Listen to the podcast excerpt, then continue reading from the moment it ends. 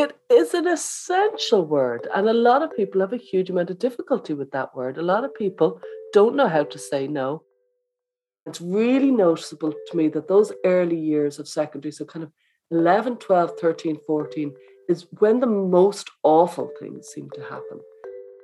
And I'm a believer in, yeah, you do check your child's phone and you tell them you check them, their phone, but you're only getting a phone on the basis that I see who, I see your passwords, I see what you're doing.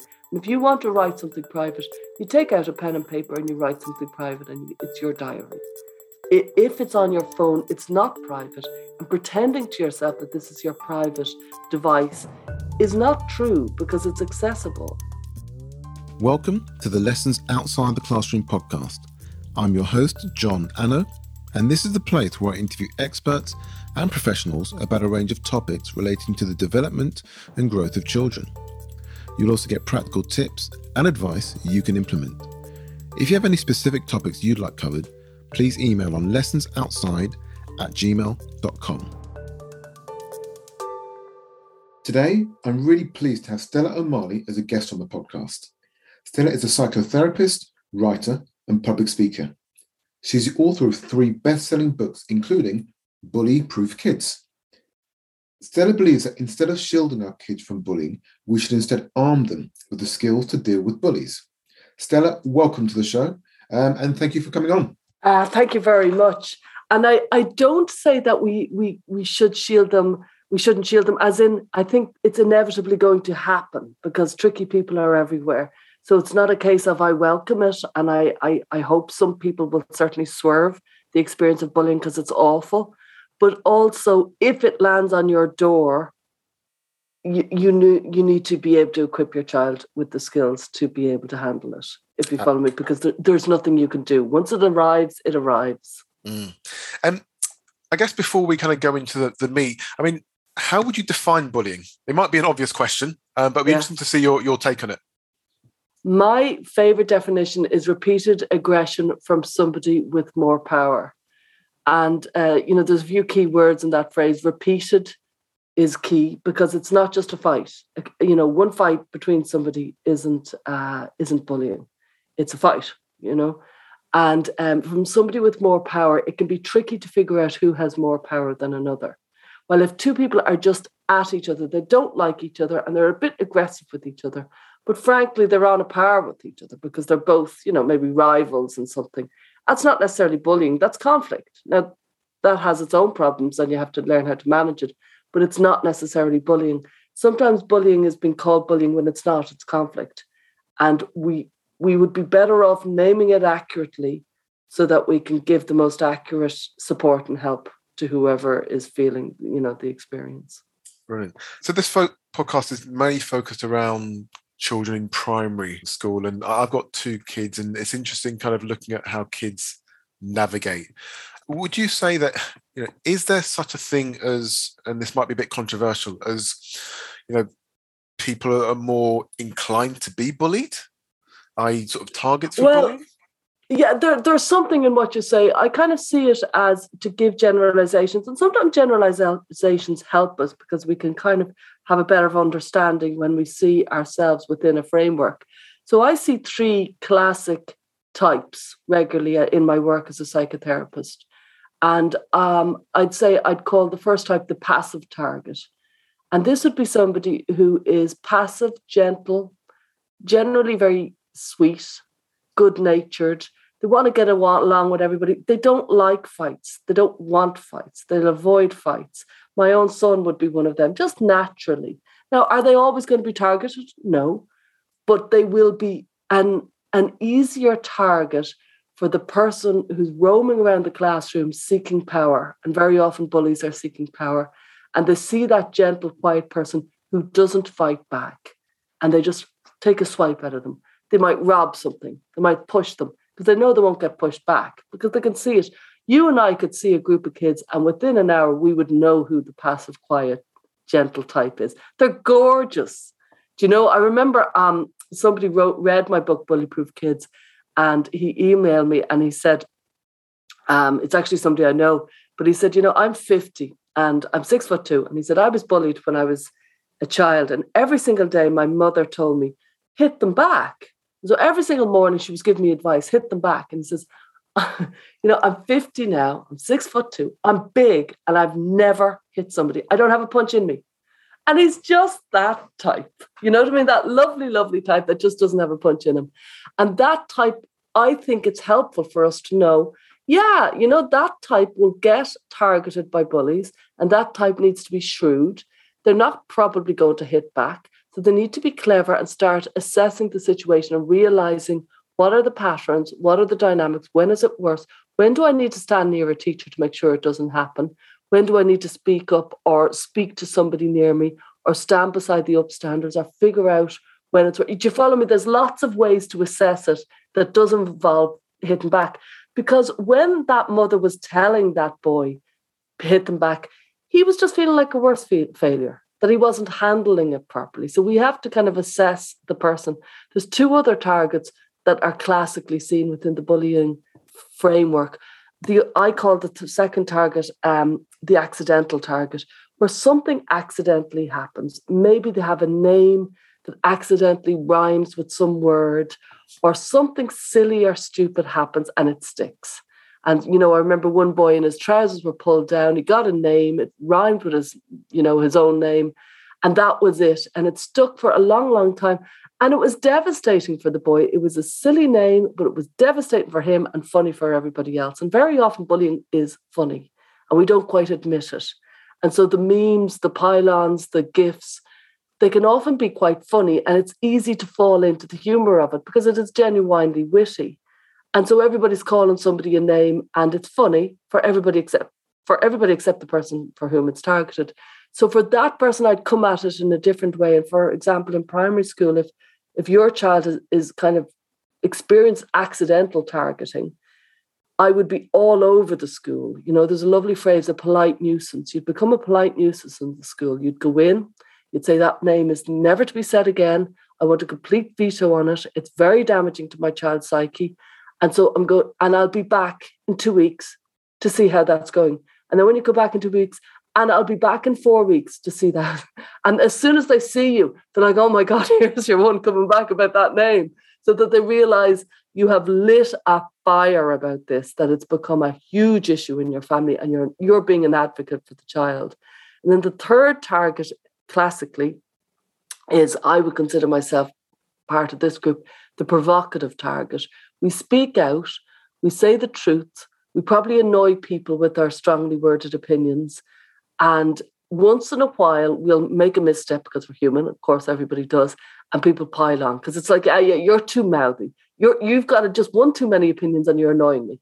And those children, you know, like me when I was eight, if you follow me. My own daughter is similar to that. I'm not saying my kids were bullied. I just saw that they fell into those types.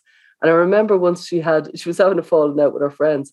And I said, like, do you want to be happy or do you want to be right here? And she looked off into the distance and she said, yeah, I, I want to be right. And that, that would be the provocative target. As in, they don't care. They have to speak the truth. And if it's the truth, they will fight you to the death on that point. And if everybody dislikes them, they'll just look around going, well, it's the truth. Well, there's nothing I can do. It's the truth. And that type gets piled on. And when you explain what's going on to any of those three types and you explain these concepts, they generally feel very liberated.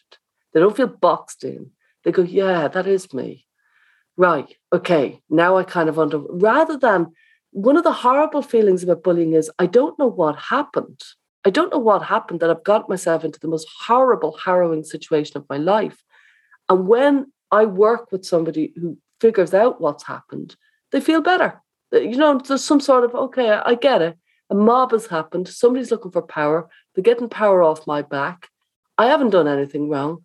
And everybody's piled on because they're all enjoying it and they think it's funny. You know what I mean? That would be classically what happens. Interesting. I mean, there's three very different types, actually. Very much. Um, I'm starting to feel sorry for the passive. Oh, uh, they're my favorite. they're so sweet and they're so far from me, like, because I'm not at all passive. And when you meet them, you just think, God, you're lovely. If the world could be passive, yeah. you know what I mean? They're, they're a lovely, quiet type, you know. They are, but I think it, just as being a parent, I I relate to your 50 year old guy whose parents said, Oh, just go and hit them back. And I also understand that as a passive, that'd be hard to do. So, so particularly, obviously with all three, but particularly when you're looking at passive, how do you support um, yeah. your child if they're like that? Because I think particularly, you know, when we talk about bullying, it's, it's, it can be really serious and you know have lifelong implications. Mm-hmm. You know, so, okay. so how do we support them not only, I guess, in that specific moment, but I guess ultimately it's about trying or helping them to build that resilience um, yeah. as well. Yeah, it's a really good question because they are probably the the type that needs the most support. Um, not always. In fairness, the other two types can it could be just as bad, but you can spot them. You can you know they're passive by the time they're four. Like you know it early. And what you do if you've got young children is you teach them their strong voice at an early age, and they won't use it, but over time, if they get practice enough at it, they will start to know that it's in there, and once in a while they'll use it. They won't use it lightly. So their strong voice is lower than your own voice. So when you're trying to say no, you don't go no, you go no. So you go lower. So you teach them the concept of it's a low voice if you're trying to say no. You teach them the concept of saying no you teach them the concept of boundaries. You've got boundaries around you. And if anybody steps into your boundaries, you can put your shoulders back and you can put your hands up and say no. And you might teach them that at a young age. Between about four and eight, you can do a lot with those passive types. Nothing else but learning how to say no and learning how to have a boundary and not do something that they don't want to do. And you could teach them it in the kitchen so that they're learning to go no. And it can be fun. This isn't serious. You know, this is a fun one. No. And then if they're trying to say no to you because you're asking them to do a chore, you're honestly asking them to do something and they're trying to say no, you can give them the opportunity to practice on you. You can say, well, you could use your strong voice and say no, and you'll never know how I'd respond. So you're letting them practice in the in the shallow water on you so that if they get enough practice, they might one day use it in the deep water. So that is a long, long term process that you're trying to teach them. It's basically the ability to step back and have a boundary. And um, it won't be done today or tomorrow. It'll be done with a lot of practice. When they're older, you're still teaching them the, the same idea. They won't be as receptive, depending on the child, from about nine or 10. They'll just say, I can't do it. I can't do it, if you follow me. And so you'll have to kind of more, just have a little bit more patience.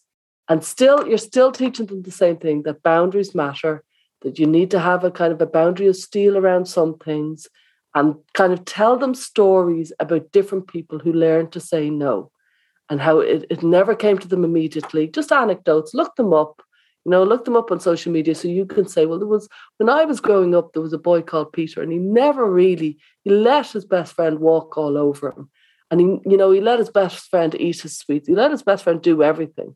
And then one day he had a favorite toy, and you, you know, you tell the story, about how Peter found his strong voice or he found his, his ability to say no. That will help them for life. That's not just about bullying. That's a passive person learning that there are some things you let most things go, but there's some things that you just say no, no. And it's essential. I really think it's an essential thing that we equip passive kids with. Or they will, they will, you know, they will live the life that was meant for others this speaks to something that's, I guess, greater than just bullying, but actual overall life skills in terms of the power of no. And actually, it's a really, it's a good word. It is an essential word. And a lot of people have a huge amount of difficulty with that word. A lot of people don't know how to say no and get themselves into really difficult territory because of their lack of ability to say no. And so you're helping your child to say no, but you're right. That whole, we teach them to share, because they're between, you know, a certain age. We're teaching them kind of to be, because frankly, you know, a two year old is a little tyrant if, if you don't. So we do have to socialize children. And, you know, there is something in that. And we do that. But then we can teach them to not listen to their inner voice. Somewhere in the midst of our socializing them, if we overdo it, they have lost their ability to say no. Now, let's from a look move from the the bully to the the person who's doing the bullying, uh, and particularly yeah. when you're talking about primary age kids, because I guess there, there are a couple of components to this.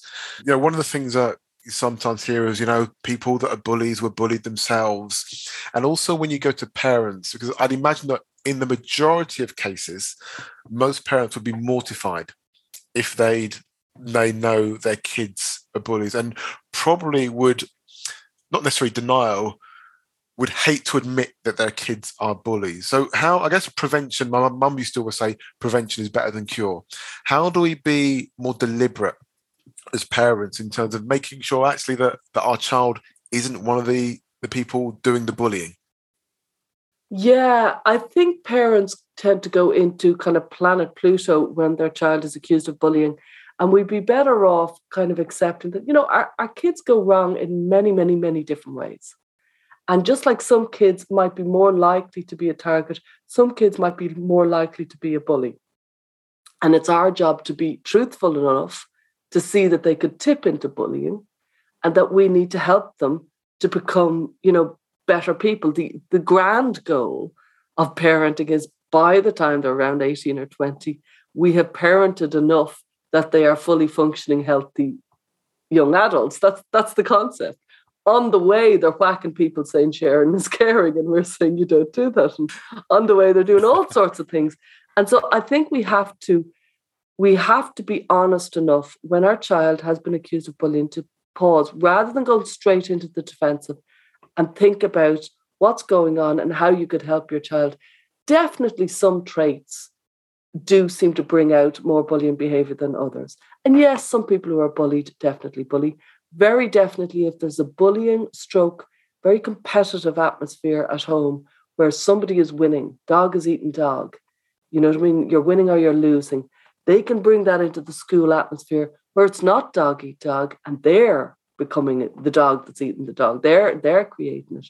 So it can be a competitive atmosphere at home can tip in to certain characters into a very competitive transactional approach to friendships where I win is all that matters. And that can become, that can tip into bullying. Somebody generally who's seeking power is, is generally somebody who is bullying. And there's lots of ways to seek power. We have a lovely president in Ireland, President Higgins, and he's a poet and he's a philosopher. But he didn't become a president by sitting back. He must have had some sort of power seeking. You know, you don't become a president by accident. It takes a lot of effort to become a president. And so we can channel our leadership skills, we can channel our seeking power into a very good way, but we can also challenge them, challenge, channel them in a much more destructive. If you look at Putin in in Russia, now I don't know my my Russian politics, but you if you could look at Trump, you know what I mean? That there's different people where you'd say, wow, they really use they abuse their their their search for power. There's nicer ways to seek power, and they seem to seek them in a very uh, combative way. And that's where you could say, I could see how bullying could grow from that atmosphere. I did notice that um, in certain schools, because I've studied a lot around this because of my book, certain schools that have very competitive atmospheres and it's very much you're, you're kind of up against your peers in everything you know it's all com- competition. That tends to breed more bullying than schools that kind of nurture a camaraderie that we're the school we are together we look after each other. That type of school seems to do better than it's kind of we're all up against each other. You know what i mean? I'm basically my my my schoolmates are my competitors. So so there is ways you can kind of nurture it and there is definitely certain traits that that just basically make you you know that lovely phrase from Robert R. Ardrey, the, the, the quote, he says, We are born of risen apes, not fallen angels. We are animals. We do at two and three grab toys. And we do have a, a kind of a need for food. And there is a basic animal instinct within us. And our job is to see sometimes that our kid has lost their way and you just help to civilize them. And you need to be honest to do that. That that takes honesty.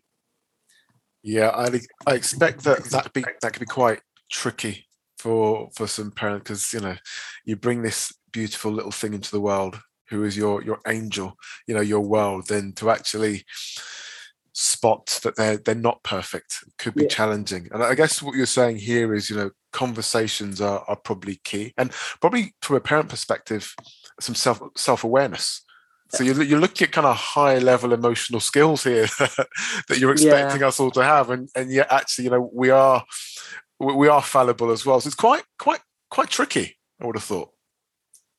Bullying is incredibly complex. It's really, really, really tricky. And people who think it's simple have missed the point.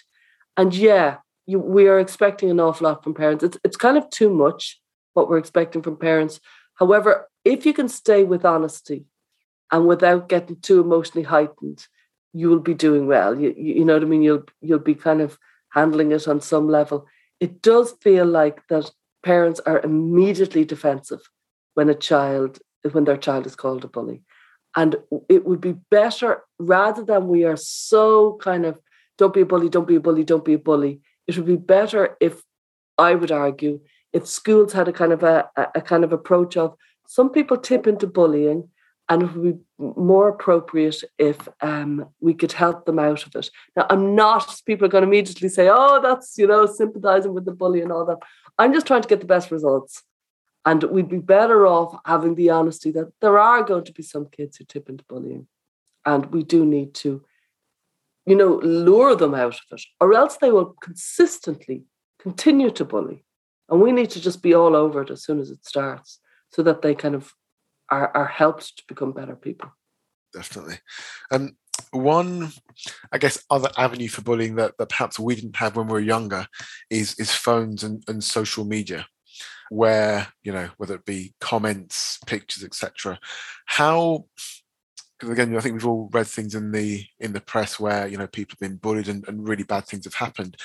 How would you identify things like this? You know you've got your child that's got a phone and probably we're talking about older kids here maybe 11 onwards um, but it's potentially quite secretive. Do you take the phone when they're not looking look through it or do you sort of create a an agreement that says, look, I need to look at your phone and, and how would you how do you start to deal with that type of bullying? And it's really noticeable to me that those early years of secondary, so kind of 11, 12, 13, 14, is when the most awful things seem to happen. Really, really terrible behavior seems to happen then. And then by the time they're certainly by about 16, they start most, not all, definitely not all, but there's the majority have learned some sort of online etiquette, some sort of what you do online and what you don't. And it's when they first get their phone, they, they lose it. They're, they're not able for it. They've been so excited about getting it. And they kind of, a lot of pretty horrible incidents have happened around about 11 and 12. And it, it feels like they're, they're way in over their head. And I'm a believer in, yeah, you do check your child's phone and you tell them you check them their phone, that you're only getting a phone on the basis that I see who, I see your passwords, I see what you're doing. And if you want to write something private, you take out a pen and paper and you write something private and it's your diary. If it's on your phone, it's not private. And pretending to yourself that this is your private device is not true because it's accessible. And you could say, oh, they could say, oh, but it was a private conversation between me and my friend. And I would say, yeah, sure because all these private conversations are getting screenshotted and, and shared. So it's not a private conversation between you and your friend. You think it is, but it's not. If you want to have a private conversation with you and your friend, ring them and you can have a private conversation. Talk to them in per- person. It's not a private device. And so, therefore, I need your passwords and I need to be able to see what you're doing. And that's how you're going to have access to a phone. So, th- that would be how I would navigate it. I know some people don't agree with me. And I suppose I've seen, you know, there's a phrase called professional deformation, as in you get deformed professionally by what you do. And I've seen so much hard and devastating things on phones from people who really didn't know better. I remember one girl, she was added to, to a WhatsApp of the whole year, all the boys in the year, and one girl. And the boys just piled on saying what they would like to do to her sexually. They were very young and it was harrowing. And nobody knew it except the boys and this girl until I found out about it. And she just thought, she was so young, she kind of thought, oh, it's just this silly thing the boys are doing. I was like, that's not a silly thing the boys are doing. That is devastating for like a hundred boys to talk about you in your presence because you're in the group chat, if you follow me. And there's an example of immature boys not really realizing that they were part of something horrible. And she didn't know she was being brutally distressed by this. That that would linger if you follow me. She's she was very young and they were very young. And that's where somebody's parent should have picked up a phone somewhere in the midst of that and said, What is this conversation? Wow, that's that's pretty sobering, actually. Mm. And I think you know a line that you mentioned in this particular particular case, and this for me, you know, we're going to talk about what what things, what maybe pieces of advice you'll give to to parents, and I guess this probably looks at you know both if you think your child's being bullied, but also, you know what, to try and stop it. And, and one of the things in that situation is you've probably got a few people making a comment, then other people commenting, um, maybe smiley emojis, and and actually that kind of pile in, not necessarily making a comment, but actually thumbs up or you know or smiley face or whatever totally. that actually does as Add much if not yeah worse damage so when we're talking about conversations that you have with children, I think one, it feels as though this needs to be a specific conversation or conversations that I had with children over time in terms of look this about specific forms like mobile phones, WhatsApp groups, etc. I mean, what, what's your view on that in terms of how we how we start to stop there being more bullies and stop people being bullied? I think it needs to be a series of conversations that continues all the way through all the way through from a young age to really until they leave home of online etiquette. I think children should be taught online etiquette in first year in secondary or in sixth class or something like that. Do you know what I mean? Around about nine or 10 or 11, they need to be taught how you behave online. Because we've taught them how to behave socially. We've taught them to say please and thank you. We've taught them to smile at, uh, you know, at somebody when they're you know, put out their hand and say hello or whatever. We've taught them how to behave, but we haven't taught them how to behave online. We ourselves just learned it slowly. They're learning it very, very quickly when they're 11 and they get the phone. It's like bang now, and they haven't they haven't learned it. They don't know how, and some of them vaguely learn from their brothers and sisters, but they don't really. And then, like I say, a few years later, they've learned. But the damage that gets done in those first few years is frightening.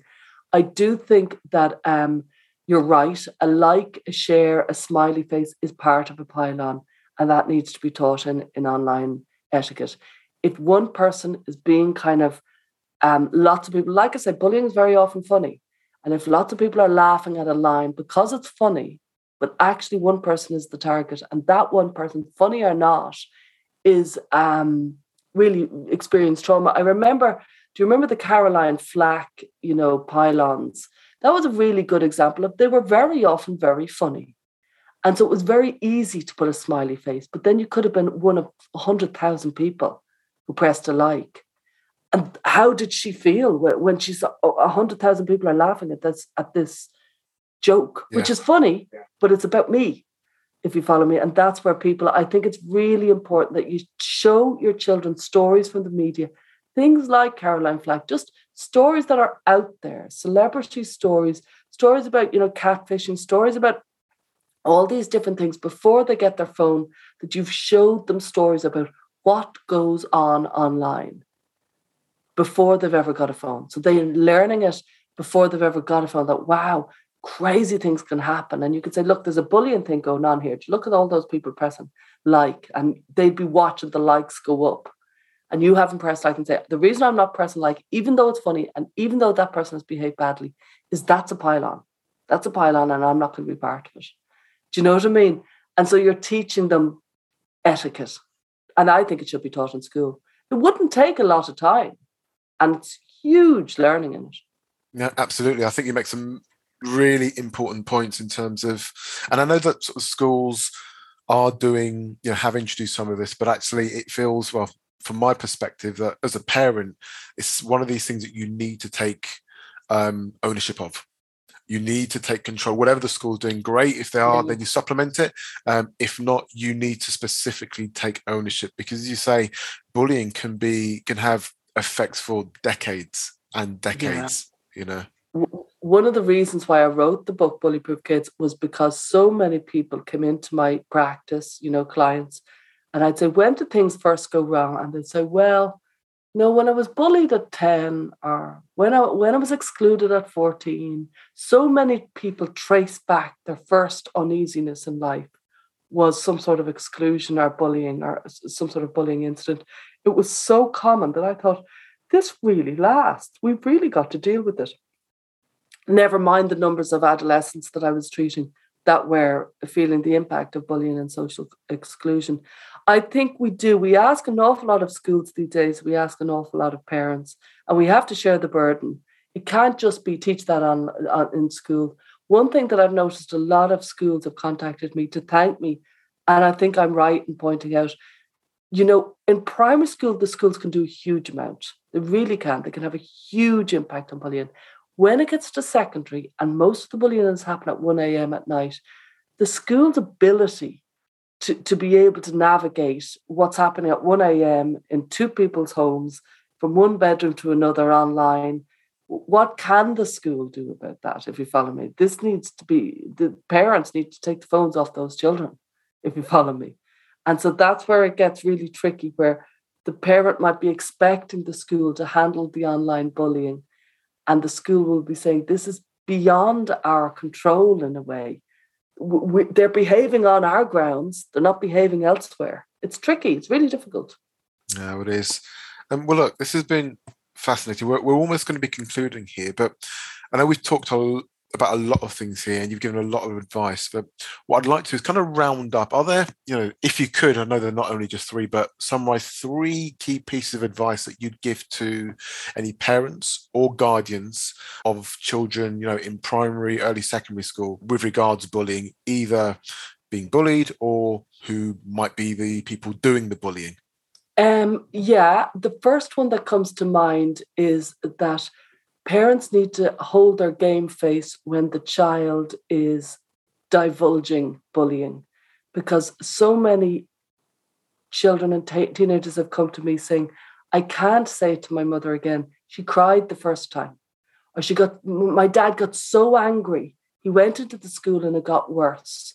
And so it's very important that parents don't lose their head when they hear about bullying it's kind of a case of don't it's we often say we'll take a bullet for a child. This might be the bullet that you hold it together you keep on your game face you listen to the kid you have total sympathy but you don't go mad and you want to because somebody's hurting your child in a nasty way. But you keep it together and it's the same if they're being a bully you have to think about it don't lose it. And then say listen this is really big and I'm going to think about this and I'm going to research it. I'm going to check things out. I'm going to do it properly. And it'll take some time before we're better. It's going to take us better. We're, I'm with you, shoulder to shoulder. I'm with you all the way. This is going to take some time. And let me come back to you. Then you can go, leave the house and scream and rage. You know what I mean? Like King Lear on the heath. But don't do it in front of the kid because they think my parents can't handle it. And the second time it happens, the third time it happens, they don't tell their parents because they're like, my parents are they're losing it. I, they can't handle. I can't do it to them. Uh, another piece of advice I would say is become involved in your child's online life. To think that you can't be involved in what they're doing is kidding yourself. Like in every other era, your parents knew who your friends were. And it doesn't matter if they're online friends, you need to know who they are, what they're like, what they say. It's like to remember back in the day, you'd, you'd your parents would knock on the door and say hello to whoever was in your bedroom. Absolutely, yeah, yeah. You, you, you should be doing that. You need to go into the sitting room and say, "Who are you playing with?" And they'll go, "What? I'm online," as if I've got this special space. It's like, no, no, no, no, no. This is part of their life, and you need to know who they're hanging out with online. So I, I I'm very heavy on the make sure that it's online and the last one is teaching your child the concept of what I said earlier boundaries and saying no. It's a gift for life. Being able to handle tricky people is a gift you'll have for life. And so, if you can teach your child how to handle tricky people by having the ability to have a boundary, hold a boundary, and say no, you know, you're equipping them with something that they, they will they will always use. That's brilliant. Thank you. I've actually thought of another another question actually. When do you or, or do you, if you're in a situation where your your child's been been bullied and it's by a friend, yeah. when do you or do you speak to their parents? Yeah, that's a really common question, and it's a good one. Um, I would I, I go into that in quite a bit of detail in the book because it's tricky because sometimes it really works and sometimes it very badly implodes and it doesn't work at all. And so you could say, you know, I remember a parent saying, you know, I changed the nappies of these kids and they're now because I was so involved. We were in and out of each other's houses. I raised them along with my child, and now they're all bullying my child. It's so devastating when it's you know friends that we've gone on holidays together, and now they're bullying my kid. More common than people realize. It, they, the, you know, these these kids they slip into bullying one kid in the friend group, and it takes some time for the child to realize they're being bullied. And it's it's really slow and terribly cruel and it's really slowly happens. And so i do think if you think it's possible but i would tread very lightly it's almost like imagine if you really really really fancy somebody you don't go up to them and say you know will you will you be my husband? You, you go lightly with maybe would you like to go for a coffee so you might start with something very gentle with there seems to be a tricky thing kind of arising between the kids? Have you have you noticed it? As opposed to, oh my God, your child is evil. They are ruining my child's life and get them away from me. Because that won't work. Now it might be true, it might have become true. Your the, the, the bully in question might be incredibly pernicious. But for you to get a better result, and that's what you want, you might want to just go in and say, there's something, something going wrong with the dynamic are you hearing anything about it? And just let's see how the conversation unfolds over the next few weeks. And that's where I go back to you tell your child this is going to take time. This isn't going to happen. This isn't going to be stopped quickly. A lot of parents say, Don't you worry, I'm going into the school tomorrow. I will put a stop to this. And the parent is so angry, they think they will. And then, then they have this devastating realization of, we can't stop the world turning. Our anger might feel like it will, but it won't. So you can go into the school, you can rage at the parents, and it's still happening, and the child has lost trust in you, and you haven't stopped it, and you've given your child a false promise that didn't happen. You'd be much better off saying, This is going to take some time. I'm going to try loads of different things. Some things will work, some things won't. And so that's just one of them, but you tread carefully with that one. Brilliant. Thank you. Stella, this has been amazing. We're coming to a close now, but can you tell our listeners where they can find out more about you? You've got a book, Bully-Proof Kids, which is amazing. Uh, where can they get that? Sure, I can. Well, you know, you can get Bully-Proof Kids in all good bookshops and in uh, Amazon and Swift Press are the publishers. And um, I have a website, stellaomalley.com, where you'd find most of my things. And I'm easily found on Twitter. I'm on Twitter too much and I'm on Facebook, not enough, and I'm on Instagram barely at all. I am on the other two a little bit, but um, you'll find me easily if you Google me. Fantastic. Stella, it's been an absolute pleasure. Thank you very much. Thank you. I really enjoyed the, the, the conversation. I hope you enjoyed listening to that episode. You can subscribe for free to get notifications whenever a new episode is released. And remember, reviews are always welcome as it helps new listeners find me.